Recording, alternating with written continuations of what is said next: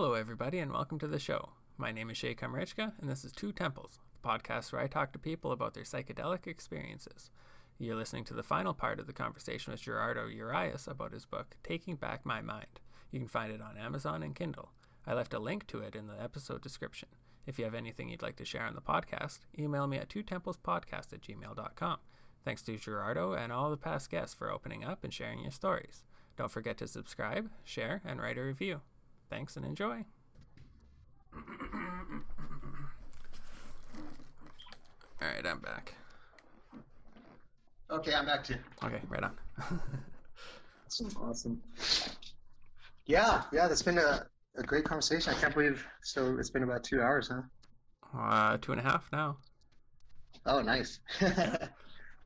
Awesome. How do you feel? You want to keep going? Or, yeah, man, thanks for the opportunity. Of course. Yeah, thanks for being on. I appreciate it. I'm glad to see you've improved your life and willing to share your experiences. It's what life is all about, I guess, hey? Yeah, it is. Mm-hmm. Yeah. I hope I can intrigue some people and they can pick up the book and hopefully can help them out, you know. There's a lot of tools in there. It's like I said, it's a lot more than just the psilocybin in there. A lot of that we didn't even really talk. We talked a little bit about breathwork and Wim Hof method, but there's a whole breathwork aspect to the book, whole philosophy aspect. And so there's a lot to it that I think people can really benefit from. Did you, in all your travels, ever do any ayahuasca or anything like that? No, I haven't. It's on the list, definitely. I had a few opportunities when I was down in Mexico in La Paz, but then COVID happened and I had to come back to San Diego. And so, so I didn't get the chance, but it is on the list. I'm very interested in that as well as the bufo, the frog, because the DMT really does intrigue me and excite me. I've heard that 5 MeO DMT is like the god molecule. It's supposed to be like even more intense than just the N,N DMT or whatever. Right. And I'm interested in trying it as well one day. Yeah.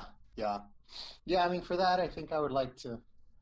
I'd like to go down to South America and do it in a shamanic ritual. So I'll probably wait for the right situation for that. Hopefully if the world opens up soon here, I'll be taking bigger trips like that and maybe including that in the book, in addition to the legit therapeutic experience that I want to have. So those are kind of two that I like to have and possibly plug into the book is the shamanic ayahuasca experience and then the therapeutic clinical setting experience. I think it'd be really exciting to see the differences. Oh, definitely. How prevalent is mescaline and peyote around you? Like those cactuses are, do they grow around you, or are you interested in trying something like that? You cut out for a second there. Did I? I didn't hear the first part of that. I was asking about peyote or mescaline. Are those something you're interested in? Not around here, but in Mexico it does grow in the northern desert, which is not far from here. Yeah, peyote. That's where it's endemic, actually. Okay. So it's plenty of in Mexico. There's plenty of peyote. Well, not plenty, but it's there. It does grow there, but people are kind of raping and pillaging that, so it's not very sustainable if we take it from nature. So that's the problem with peyote. Right. Yeah, because it takes so long to grow and be ready. Is that something you're interested in, though? Yeah, definitely. I haven't had the opportunity for that either, but I'm definitely interested in that. Yeah. I hear it's longer and very, very I don't know if it's grounding or spiritual or whatever, but it's supposed to be a good trip, right? Therapeutic. Yeah, I think it's similar to psilocybin, but probably a bit longer. Yeah. I would definitely like to experience that as well. you know, that's very closely related also to all the tryptamines and psilocybin, LSD. So I would really like to explore the differences in those two, for sure. I mean, mescaline was one of the first things on the scene, really, you know, back when Aldous Huxley wrote The Doors of Perception a long time ago. So that was like one of the first books about psychedelics in the modern era. Oh, yeah? So mescaline does intrigue me a lot. Yeah. How about, like, have you tried ketamine? No, I haven't. I have not tried that. I don't know if I've had an opportunity for that. That seems to be a little bit of a different source, different way of getting it. Yeah. Yeah, and I haven't looked too much into that, so I don't know. I don't know too much about it. I tried it for the first time a few weeks ago, and like I went over to a buddy's place, and we tried some new LSD that he had, and he had some ketamine, so we just took a little bump of it because I had never tried it before. And it was a cool feeling. Like, I felt really relaxed, and it changed the visuals quite a bit. But I just don't like sniffing things. Right. I don't like the drip and like the burning sensation and stuff. But it was it was an experience, and I from that small experience, I can see how it would sort of help with depression and anxiety and stuff. It just melts you. Mm-hmm. Really? Yeah. Oh, interesting. Yeah, because that's a dissociative. Yeah, you can get caught in a K-hole, apparently. And like, yeah, apparently you're just sort of melted and you can't move and you're sort of stuck there for a long time. But I definitely didn't do anywhere near that dosage. But yeah, I'm excited to see where all of this goes. There's just so much healing potential, and just having the possibility to test it, you know, that's a big thing. Right. Yeah. I know. Again, it's all really just kind of continuing. It's all in its inception where it left off, you know, almost 50 years ago. Yeah. So really, it's just kind of coming up. We're barely starting to learn about it. As well as consciousness itself, you know, I think we're diving into big questions nowadays as society. Yeah, a lot of philosophy questions going around. Yeah, stemming from this. Definitely from everything going on in the world. Yeah, the questions are popping up, which they should be. They you know, they have been forever, and they should be. And so I do think it's a great time for psychedelics to reemerge into medicine and science, because I think it's a very good tool to explore consciousness, which we don't quite understand. So if we want to understand consciousness, I think we're going to need to, you know, learn more about psychedelics. Yeah, because like I saw a picture not too long ago of these kids in straitjackets, like handcuffed to a radiator, and it's like it said like 1982 like mental hospital of some sort, and it's like, wow. In the 80s we like that's how we saw mental health, and like no wonder why we have such a bad grasp on it now. Right. And like I wonder where we would be if we were able to do that research back in the day. You know, if it wasn't all illegal, like we'd be so far ahead, and I'm sure our depression and anxiety would just be non-existent. Exactly. We would be 40 years ahead of the game. Mm-hmm. Would, you know, jump 40 years into the future, that's where we would be. That's the crime that was committed, you know, by making these molecules illegal.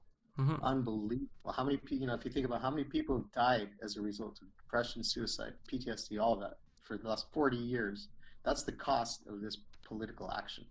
Yeah. And how many people have gone to jail by trying to advocate for it, or even just by doing it or possessing it or whatever. It's just terrible. Right. I hate it. It is. It's just, my God, it's wrong on so many levels. So many levels. But that's where your book will help, and where Greg's book will help. Like it takes the experience and somebody to share the experience to really do anything. Mm-hmm. Yeah. Right. Yep. Because otherwise, yeah, you know, we're just listening to the people that say it's bad instead of, well, hold on a minute. Like I haven't done anything like that. I haven't tried jumping out a window. I don't think I'm an orange. I don't, you know, like I haven't gone crazy. I haven't. So like, just, it's just so much bad air around it. Right. Right. But, yeah. You know, I think that's maybe the first place to start is raise awareness that it's not true, you know, that the way you believe about these molecules is not true. They do not have a high potential for abuse. They do have medicinal purposes, you know. Start reversing those words because they're just not true. And so if that can become common knowledge that, oh yeah, that Schedule I drug thing, that is a lie. If that can become the normal conversation, then, you know, I think we can get somewhere. Yeah, because they are obviously medicinal. They have those properties. I felt them, you felt them. Millions of people have felt the positive benefits. It's just, getting those experiences out there. Right. Mm-hmm. Yeah, I mean, I think everybody should, you know, either do a podcast, write a book, write an article, do something to get it out there. You know, if we can have millions of stories of success stories, then it'll become the new norm. Yeah, and it'll be impossible to deny. Right. Like, we can't have an echo chamber, though. Like, we have to have, like, the negative stories, too, because I'm sure there are some, but... Right. But we just have to share the real stories, not the fake ones or the strictly the bad ones, just to scare people. Right. Mm-hmm. Well, and it's amazing how they've succeeded at doing that because there isn't even that many bad stories. Nobody's ever died off of LSD or psilocybin. It's not possible. Yeah, and there's no names attached to any of those stories. Like, oh, my friend of a friend got, you know, he did a bunch of acid and now he thinks he's an orange, but there's never a name to it. It's just a friend of a friend. Mm-hmm. Right. Yeah. So. Yeah. But I do know of people who will take too high of a dose and run around naked, you know, like that does happen. People. Yeah.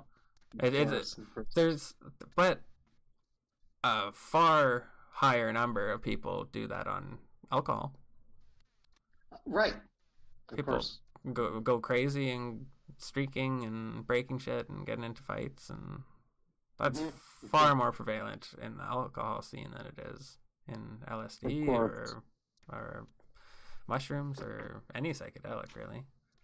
I don't know if PCP is considered a psychedelic. That apparently that shit's pretty crazy and people just want to fight. But... I mean, I don't think it's that, you know, I mean, who knows? I'm not sure how prevalent it is in our society, but it's, I don't think it's a huge problem right now. I don't hear about it at least.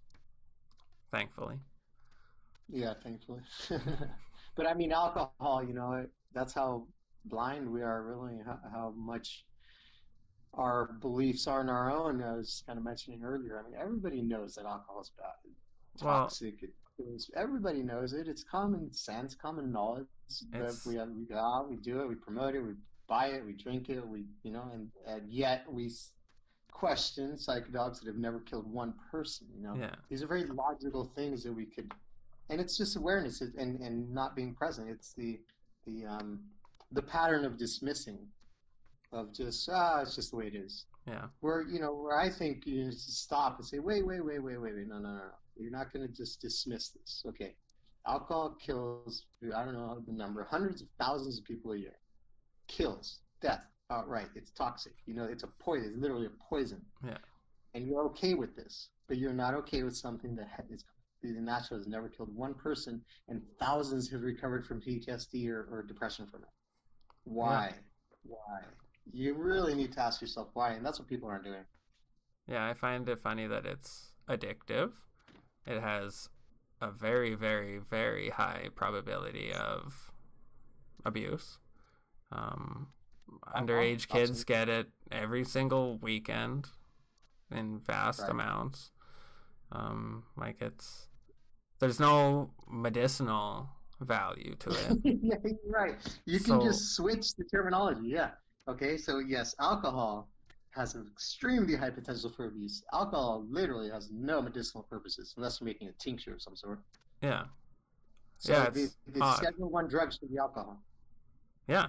And I guess it was at one point, and then Prohibition and all that, right. That didn't go so hot. The war on alcohol ended pretty quick, but the war on drugs did not. Right. Yeah. That one should end pretty quick too. But I guess because everybody drank, right? Not everybody's doing acid and mushrooms. Right. Uh-huh. So. Yeah. Yeah, and I'm sure alcohol would be different. And they didn't know how toxic alcohol was back then, probably, The science wasn't there. I would hope we're more evolved now. We're more intelligent. We have lots of studies now. And we can see clearly how destructive alcohol is for the person and for society. Oh. And I don't think it should be illegal. I think we should have the right to choose. But maybe sort of 3-strike rule or something, I don't know. With drinking and driving, it's okay, you can't be trusted. We tried, but don't let it ruin it for everybody else. Right. I don't know. Yeah. Because otherwise, again, it'll just bring back a black market, and we have to realize that the problem isn't with alcohol; it's our relationship with alcohol. Just it's our relationship with guns. It's not guns that's the issue. And just drugs or tobacco or it's our relationship, us being addicted to it, us going overboard, us, it's us. Yeah. It's our relationship to it. It's us. Exactly. Yeah. We're the problem. We're the problem. Right? And it's true because, the reason there's such high levels of alcoholism in, I think mostly in the developed world, is because of the levels of stress and the levels of unhappiness and levels of anxiety. People turn to alcohol, first of all, because it's legal. So, that's its own thing. But if people were able to achieve a sort of a higher level of existence, a little more self-love, a little more self-awareness, if people can attack these mental issues and they're not as depressed, they don't feel as isolated, then they're probably not going to drink as much. They're probably not going to want to go to that vice as much. So, these things can help smooth out the influence that alcohol does have on society. It has been a part of humanity forever. Alcohol has been intertwined with us forever. Yeah.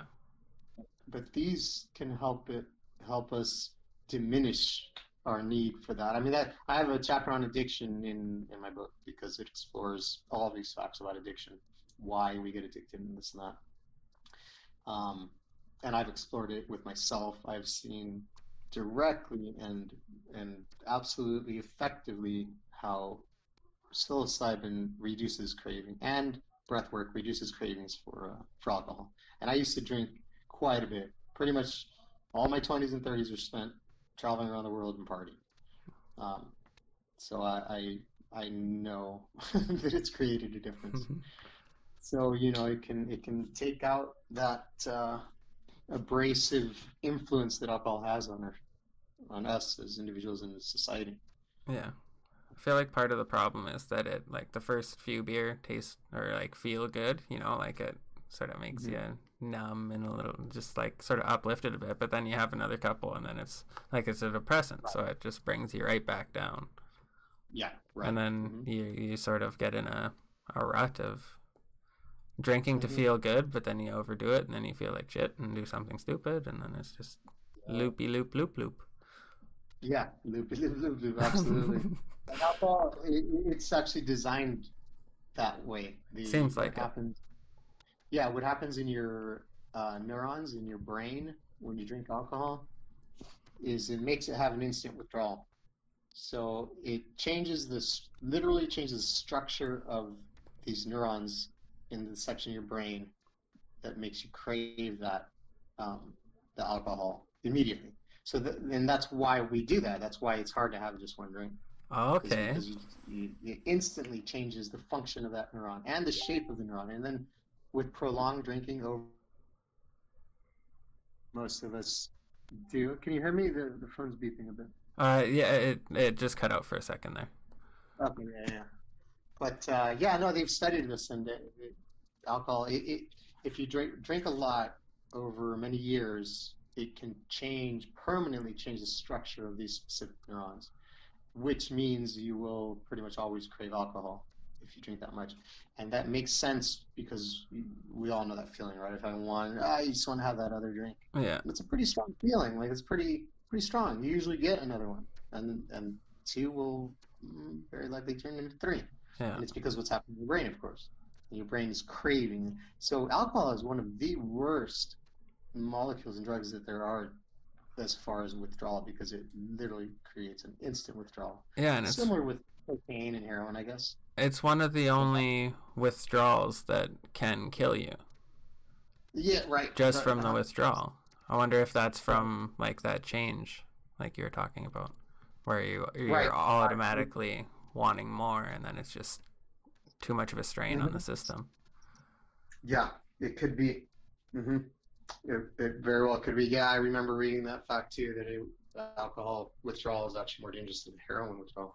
Yeah, and it's I find it odd that we almost glamorize people like drinking and puking and like, oh well, I guess I'll have 8 beer or whatever, you know, like we glamorize that, but then we look down harshly on people who overdose on literally any other drug, you know. But I see somebody going to the doctor to get their stomach pumped just as bad as overdosing on heroin. Of course. You know, like, what's the difference? Right. You're overdosing on a drug. Mm-hmm. Yeah. I know. You know, again, going back to the belief system, why do we believe these things, you know? Mm. Why is that okay? Why is it glamorized? And it's society.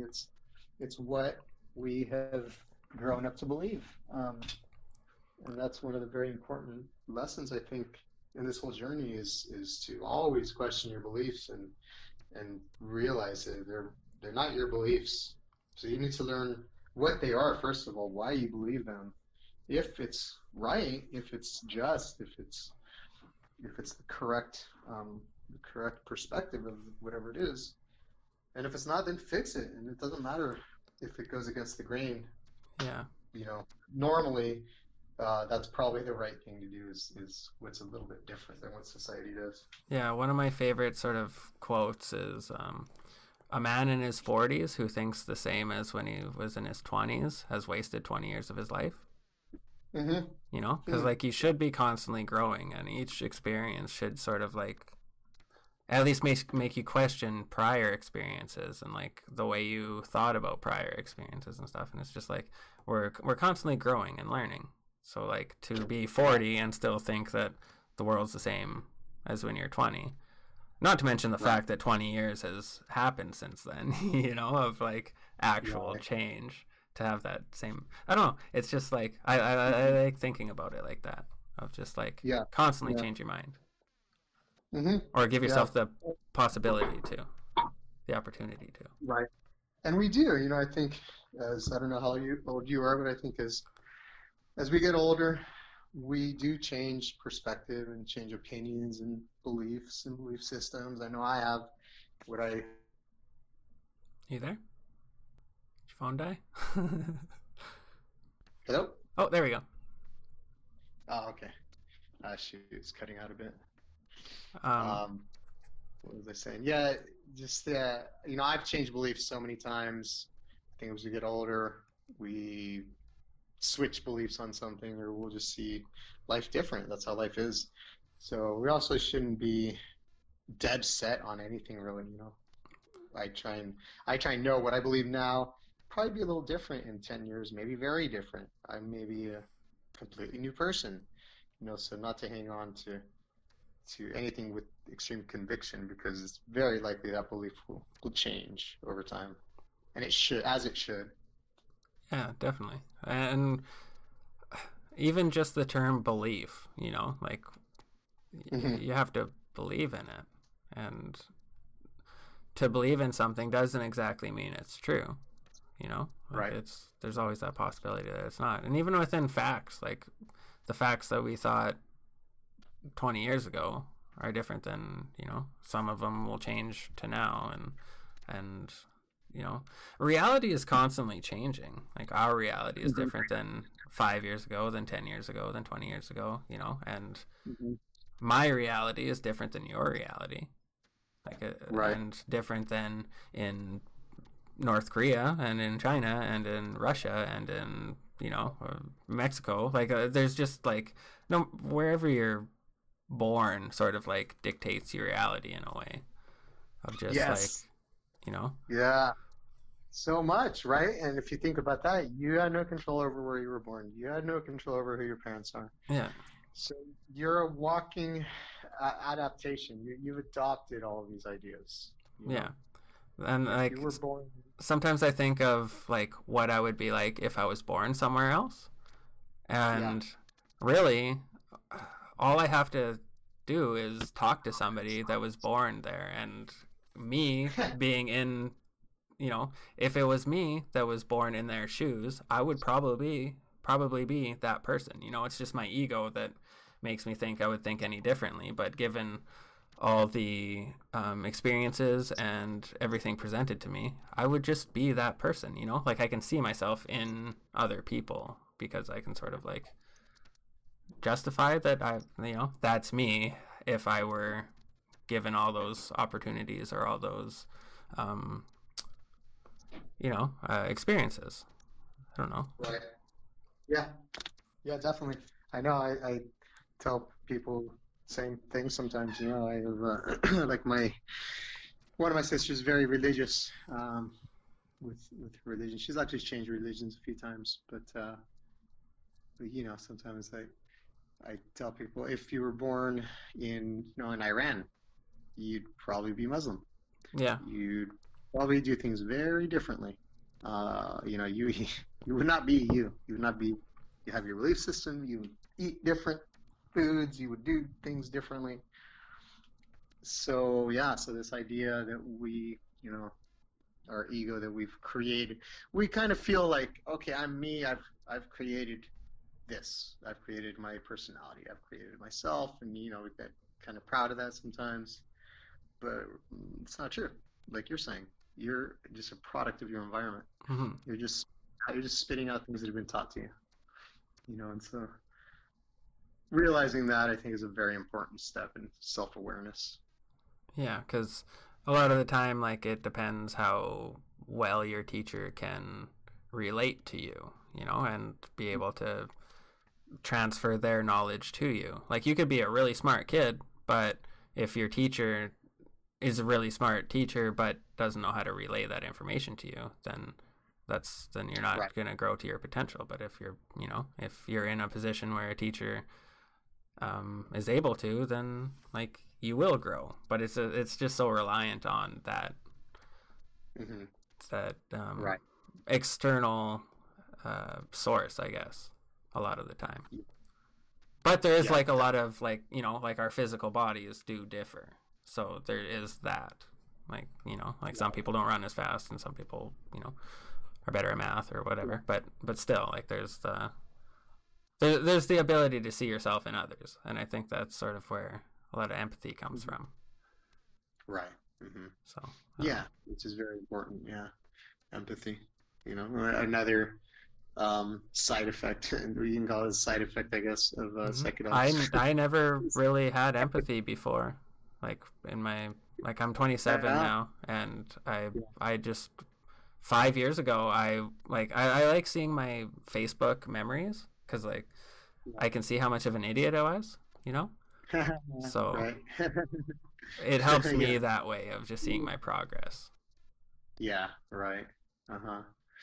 That's funny. Yeah. I mean, I as well have definitely feel a lot more empathy ever since this journey started, and just the connection to everything, just so many good positive things, you know, that come from it. What about spiritually? Are you different in that way? Like spiritually, yeah, very much so, very much. Like I mentioned, my sister's very religious. My parents were, my dad was religious towards his later years. My mom's very religious, but the rest of my family wasn't. We always kind of were kids of science. Okay. So I always resisted religion my whole life because of my parents. And I never, ever believed any of that. But after the recent journeys I've had, even back in my 20s when I was experimenting back then, I wouldn't say I had spiritual experiences per se. They were definitely more recreational and just great euphoric experiences. Okay. But these recently, I have felt much more of a connection, and I guess you can call it spiritual. I don't know. I think it's one of those things where there's really no words for it. It's not necessarily spirituality. It's definitely not religion. It's a connection to the universe and to everything that I feel and I know is true, and my relation to it. So would you say more so it's you're more open to the possibility that something exists higher than us? Yeah. Mm-hmm. Yeah. Or like you're not subscribing to any like religion or any like... No, I mean, God.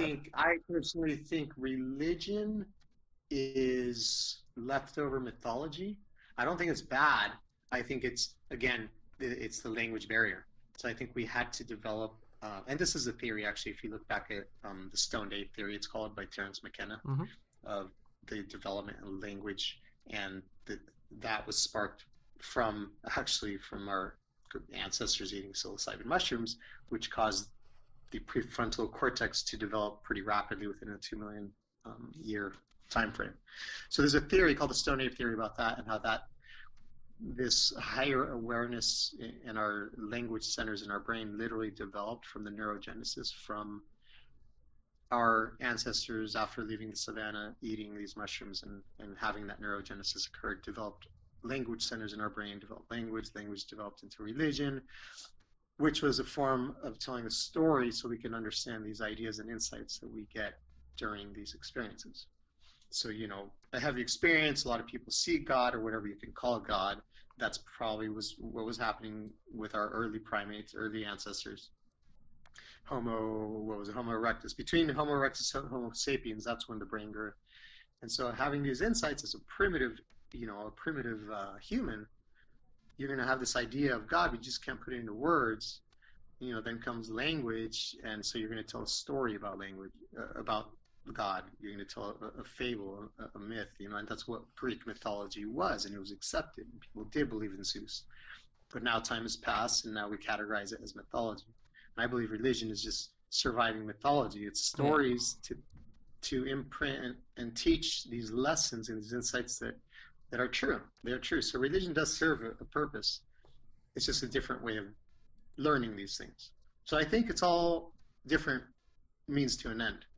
I feel I have the same piece of my place in the universe because of what I've experienced and my understanding of it. I think I feel I have that same piece as a religious person, knowing, that their Jesus has their back. Right. I think it's the same thing, really. So, I don't know. You can call it my religion. And I just feel, there's something that definitely coordinates and dictates everything, and everything is meant to be. It's coordinated. There is a higher existence, is a higher realm. This is where it gets complicated. Or energy. Yeah, energy maybe, a higher energy. It's possible also that all of this is an illusion. That's a possibility that it's a the physical matter is a realm, basically, a realm which is a piece of existence. Yeah. We don't know nearly enough to go there. We just know that, oh wait, maybe it's possible. So we don't know anything, But it's definitely instilled in me the idea that we're not in control. We're very recently, there's much larger energy or something that's dictating everything, but it's not fatalistic. I don't believe fate is set. I think in line with the Stoics, which is the philosophy I've really dove into, and they kind of believed that God, which for them at the time was Zeus, that Zeus was synonymous with nature. So Zeus, God, whatever it was, is nature. And they use that logic to observe nature and the laws of physics and extrapolate that out into how those laws we can manifest in our lives and in our emotions, and how the physical natural world exists and works in unison with everything else. If we abide by those rules and apply those to our life and our emotions and everything, that was sort of a communication with God. That God was teaching us how to live by observing nature, because nature is God. Okay. So that's a little bit of the Stoic sort of perspective, and I believe that. I want to believe that, and I feel I have absorbed that, because I do think nature is the closest observation we can get of whatever it is that is creating all this, because it is perfect. Nature is perfect. Everything works perfectly. Well, there's so much sacred geometry within nature. Like, it just seems like it was made by something, Right. It's just too perfect of a design. But so I mean, that's like, I don't know. Yeah. I'm not religious, but DMT really sort of opened my mind to, the possibility that there's something else. Because I've seen so many different entities and like felt so many different I guess personalities within them, or different energies and stuff. Like, it just felt like a whole different entity than the previous, and it just, I don't know, it just opens me up to the possibility that there's another realm, or like a higher, because they're so much smarter than us, and like they can just like beam these ideas into your mind and stuff. And I don't know, maybe it's just a drug, but maybe there's, it allows you to connect to something, or I don't know. You've seen these entities on DMT? Sorry? You've seen these entities on DMT? I've seen lots of entities, yeah. Wow, okay. Yeah, see, I've never really experienced that. I've never seen or experienced a defined entity. Yeah, like I've seen sock puppet guys that were like, they sort of look like these sort of incognito kind of, like they had these little sort of sock fedoras, and they look like, they just look like sock puppets, and they're my elevator guides. They're like shooting me up this elevator, and I've had this weird like round entity like wagging its finger at me, saying, you did not learn your lesson, and he like put me in this time loop prison. And I've seen like this, it was like a construction site, and I was like kind of going along this fence with like, how outside construction sites they'll have the chain link fence with like the different company signs on it, like whoever construction and whatever.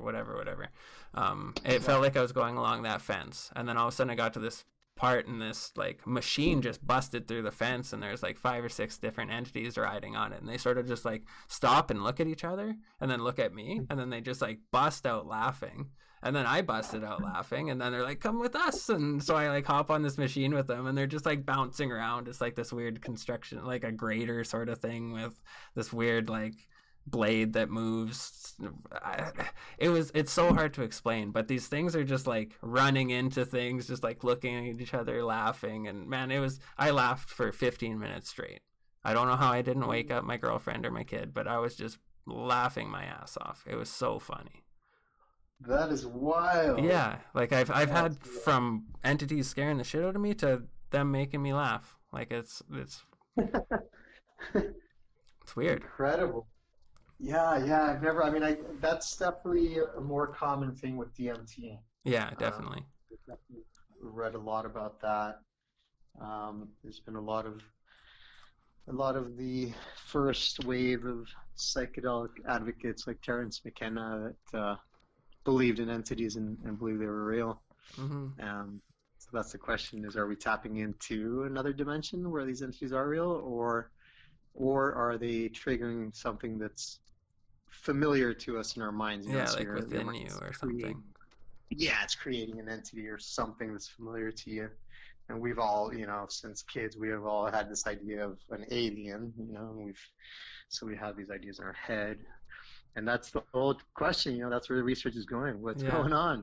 I would believe that it's just like these entities, I don't even, like, I can't remember them, you know, like it's not like I feel like if my brain did make it up, then I would be able to, like, remember it easier because it would sort of tap into a memory or something. But it's like these things are just, I don't know how I could make them up is all. Right. Well, and then there's a lot of crossover too. There's a lot of people who see the same entities and they have no relation to each other. They come from different backgrounds. They have different, completely different demographic, different people, but they see the same entities. So then that. Yeah, that's where I'm excited for this, all this research to be done, just to see who is actually seeing these different entities and, like, maybe if you can somehow tap into them or something. I don't know. It's cool. My next DMT trip, I really want to go in with the purpose of talking with my ancestors. I've never done that before, like with the intent of it. No, I haven't, but I have felt my dad's present after he passed during breath work. Really? And I mean, you know, it's not, I just felt his presence. I felt like he stepped in me, or I stepped into his shoes, and I had this uncontrollable laughter.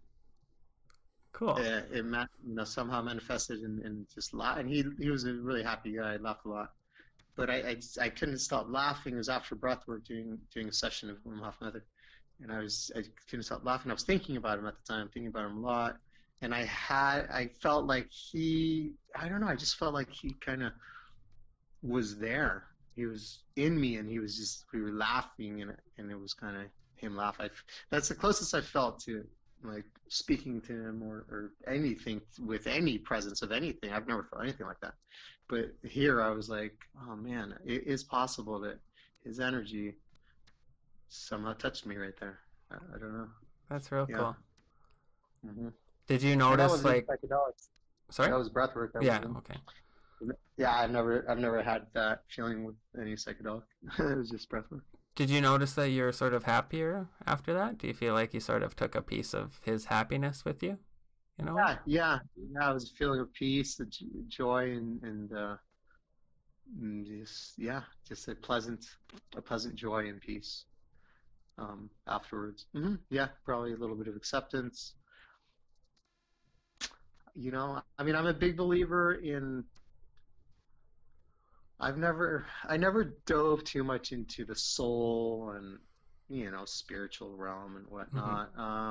I think most of my life I did kind of believe that you die, and that's how your consciousness goes with your body. I don't know. I don't know that. I don't think that anymore. I think the physical form is just one small, tiny aspect of reality, and I have a feeling that I believe consciousness continues somehow, you know? Well, it's hard not to, like, when you were talking about your ego death experience, and, like, it just feels as if that's where you go when you die, right? Like you feel that disconnect from your body, or I did anyway, and I feel like it just, like, okay, this is what it's like when I don't have a body. Right. Mm-hmm. Like, I always have my tinnitus kind of anchoring me to my body, but I have had a couple trips where it's sort of like, I was able to get past it and feel like on mushrooms, like you were saying how you had your blindfold on and you sort of, like, disconnected with your body.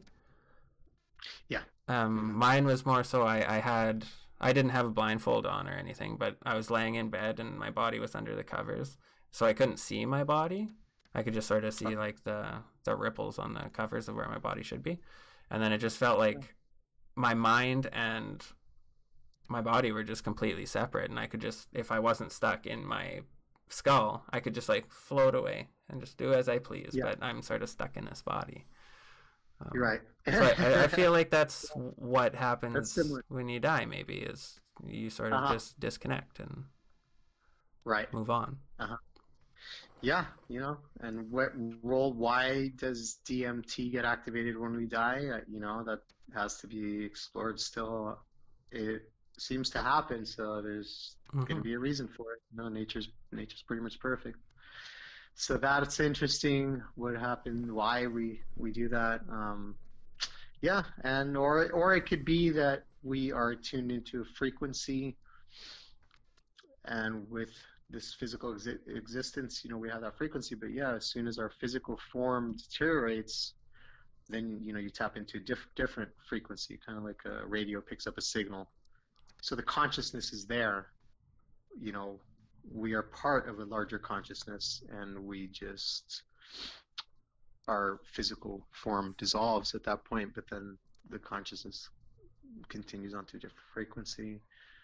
There's just so many different ways of looking at it. Yeah, like we could even be in a process, you know, of moving up the dimensions. You start at like in a one-dimensional world.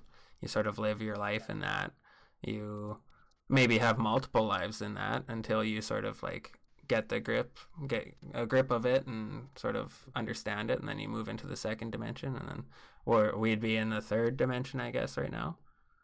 Yeah, and then like we're learning about like, you know, love and emotions and all that stuff, and how to navigate and how to like use our bodies maybe. And then once we die, we're ready, we'll move into the fifth dimension or whatever, and we'll just sort of keep moving up until we're, I don't know, something part of the energy field, or I don't know. Yeah.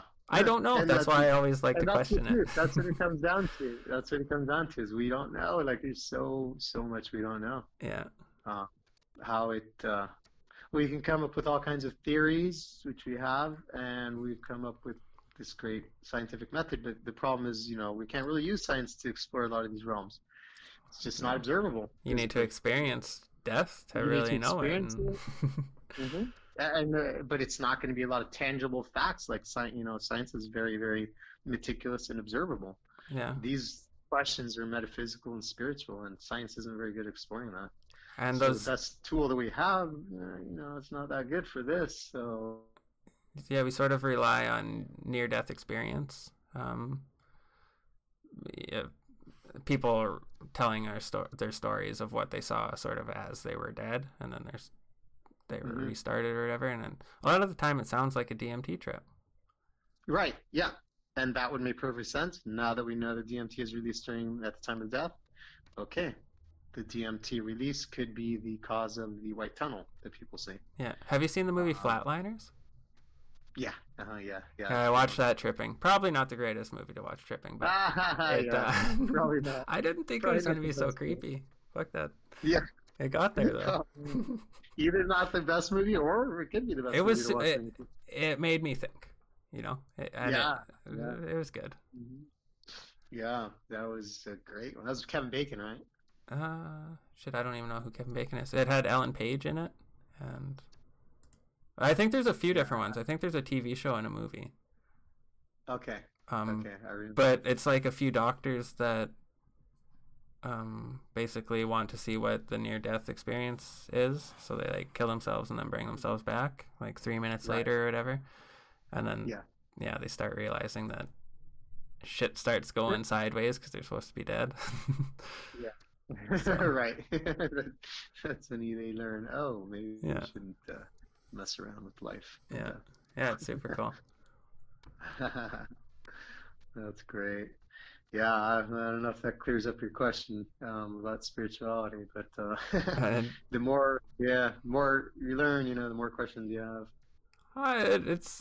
It gets more intriguing as we go, I feel like, you know, you ask a question and sort of like maybe understand it a little bit more, and it's like, okay, well, maybe this and this and this, and then you experience something in your trip. It's like, okay, maybe that's possible.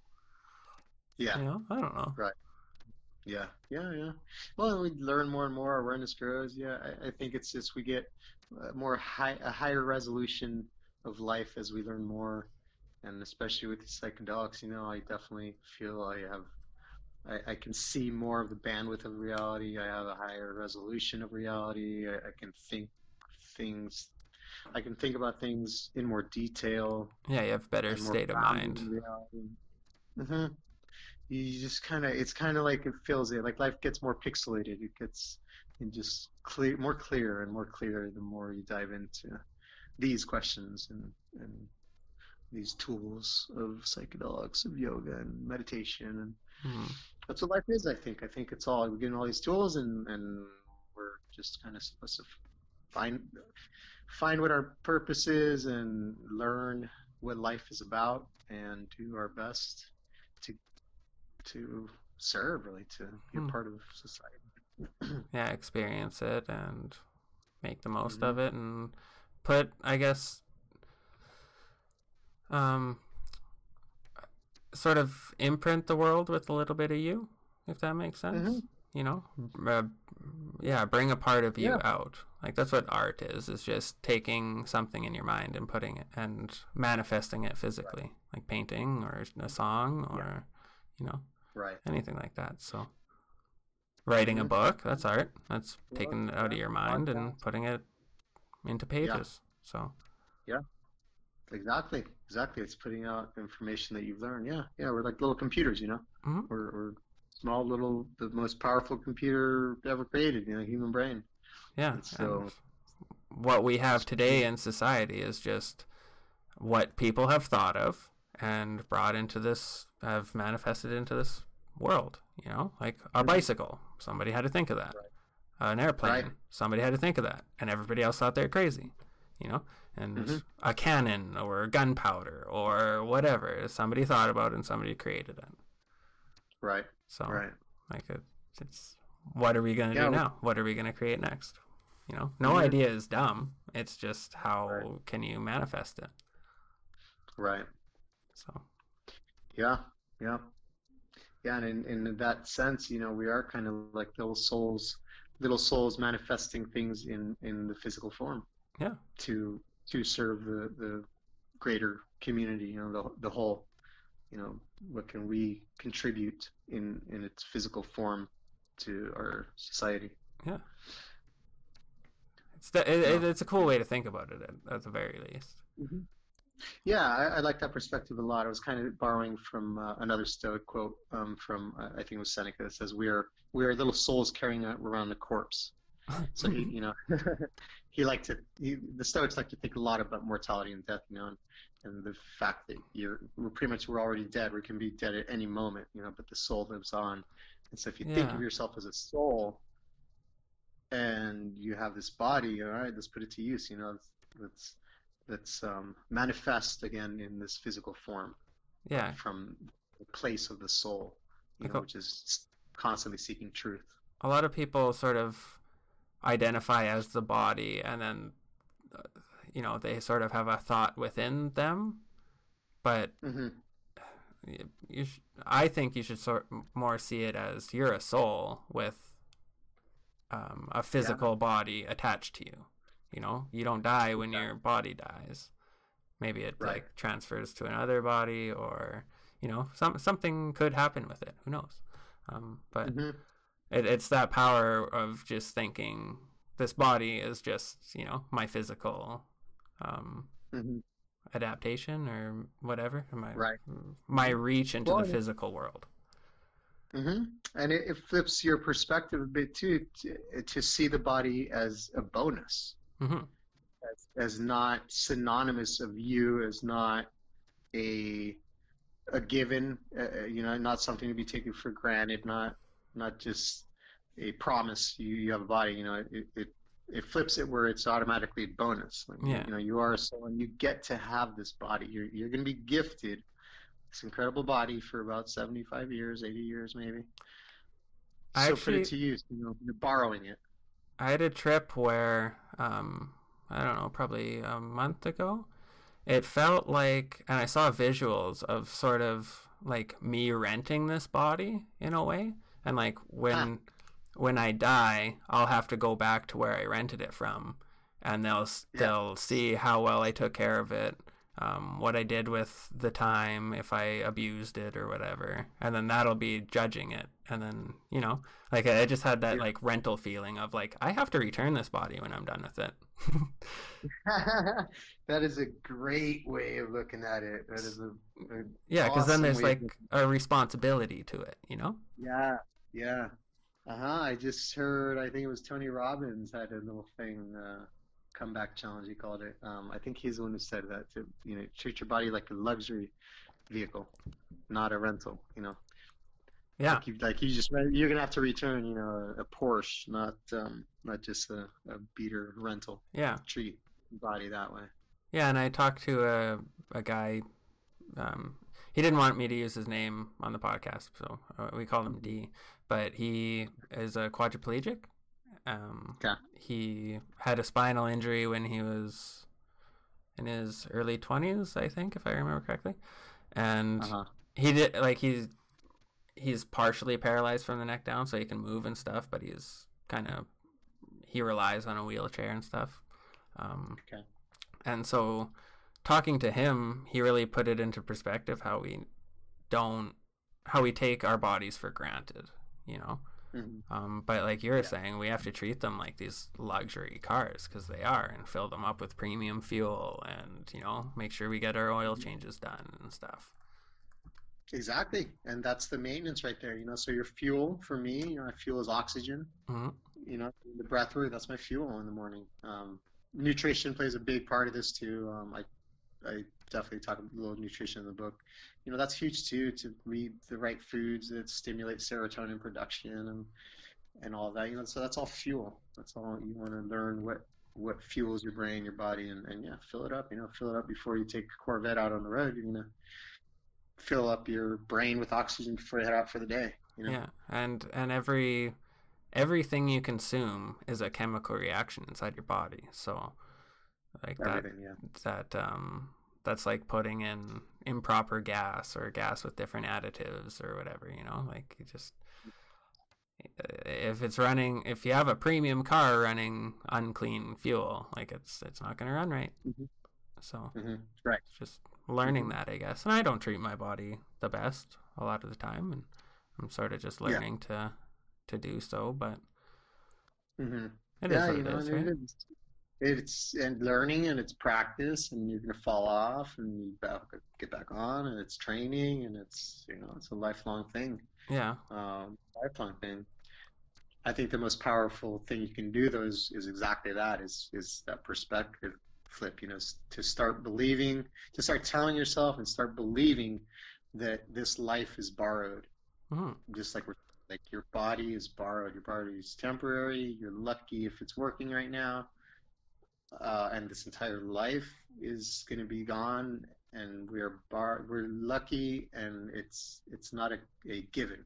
This life is not a given. This life we're borrowing. You're borrowing everybody in your entire life, your family, your friends, they're all going to be gone someday. So you're borrowing everything in this life that's temporary. And so, you know, for me, that sparks gratitude. A lot of people I've talked to about this, it kind of gets them down, you know. I think it's a little bit of a learning curve of how to flip that idea of mortality or the end of everything into urgency to live your best life. Yeah. So, you know, a lot of people get stuck in the dark thought of that, oh man, well, everything is going to be gone. That can be dark and sad at first, but if you just really... Oh, you cut out there. To be happy about what we have right now. You cut out for about 3-4 seconds there. Oh, yeah, sorry. Yeah, no, I was just talking about the importance of viewing your life as borrowed. Yeah. As a very temporary thing. Yeah, at the very least, when you go to return the meat sack at the end, just hopefully they say, well, you're an idiot at the beginning, but you realized it and you tried to change your ways or something, you know? That's all I hope for, is just like, yeah. Yeah, right. Mm-hmm. They acknowledge my effort or whatever. That's all. Yeah, and they could see, you know, and the people left behind will see how we lived and hopefully that'll be an example, you know. And if you can at least pass that on, your form of being, and hopefully we strive to be the best people we can be for ourselves, for our family, and for society, you're going to affect those around you. So if you were that person, then if you can at least infect a few other people around you with that same attitude, and that grows from there, you know. So it's really, I think, passing on knowledge. I think that's what life's about, is passing on knowledge and awareness and consciousness, really. You know, you pass on to your kids knowledge. Yeah. And like flipping the idea that, like, instead of thinking, well, I'm only here for this long, so like what does it matter when I'm gone, to, okay, I got to make sure that I work hard and, like, you know, do my best to provide a world for my kids and for other kids for the next generations, you know, because I'll be gone, but they'll still be here. Right, exactly. Mm-hmm. Hopefully. And that's kind of where, that's where true happiness. Yeah, I know, right? Hopefully, you know. I mean, you still have to try, no matter how dire it might look. Still have to try. Or maybe it's a simulation and none of you guys exist, and I'm just here, just talking to a computer. Who knows? Who knows? Simulation theory. You know, I like simulation theory. It's interesting. Yeah.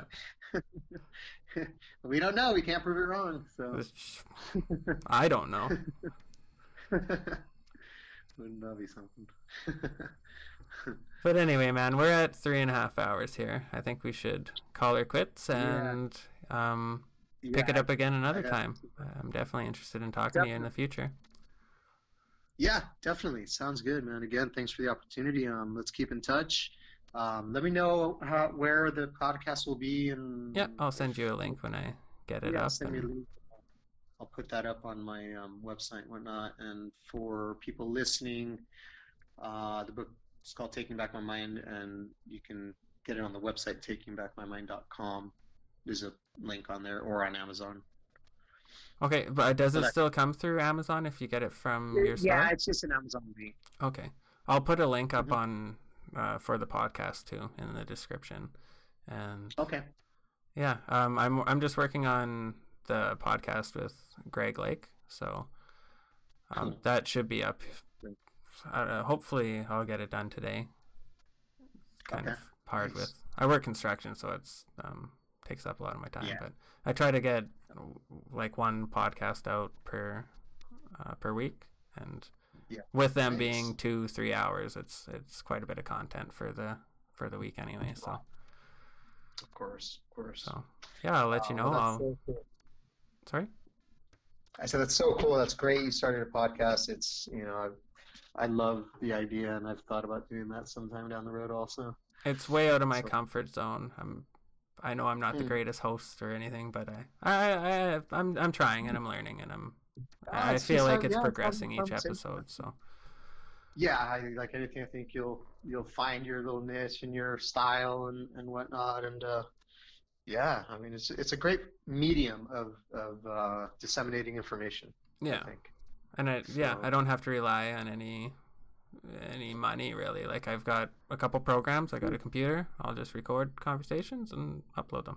Easy. And if it takes off, it takes off. And if not, I enjoy talking to you, and I enjoy talking to Greg. And you know, I'm meeting a lot of great people, and that's all I could ask for. So, It's a win-win. Yeah, and lots of different ideas, and, you know, like, a lot of different opinions, and it's just, it's a good way for me to learn and meet people and stuff like that, so, yeah. Awesome. And find out about cool books like yours that I'm excited to read, so. Yeah, good for you, man. That's great. That's pretty awesome. I'll definitely be following you along. I'll check out the Greg Lake podcast for sure as soon as it's up. Yeah, sounds good. All right, man. Thank you so much. I appreciate it. Okay. Sounds good. Well, thank you. Thank you. Enjoy the rest of your day. All right. And I'll stay tuned.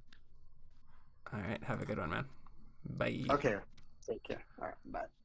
That concludes the conversation with Gerardo Urias about his new book called Taking Back My Mind: How I Conquered Depression and Addiction with Psychedelics, Breathwork, and Philosophy. I'm excited to read it, and you can pick up your copy on Amazon or Kindle. I left a link in the episode description. Make sure to subscribe to the show and check out all the conversations with the awesome guests we've had in the past. If you have anything you'd like to share on the podcast, email me at twotemplespodcast@gmail.com. The best way to support Two Temples is by sharing the show with your friends and on social media. Thanks, Gerardo, for sharing your story, and thank you for listening. Ciao for now.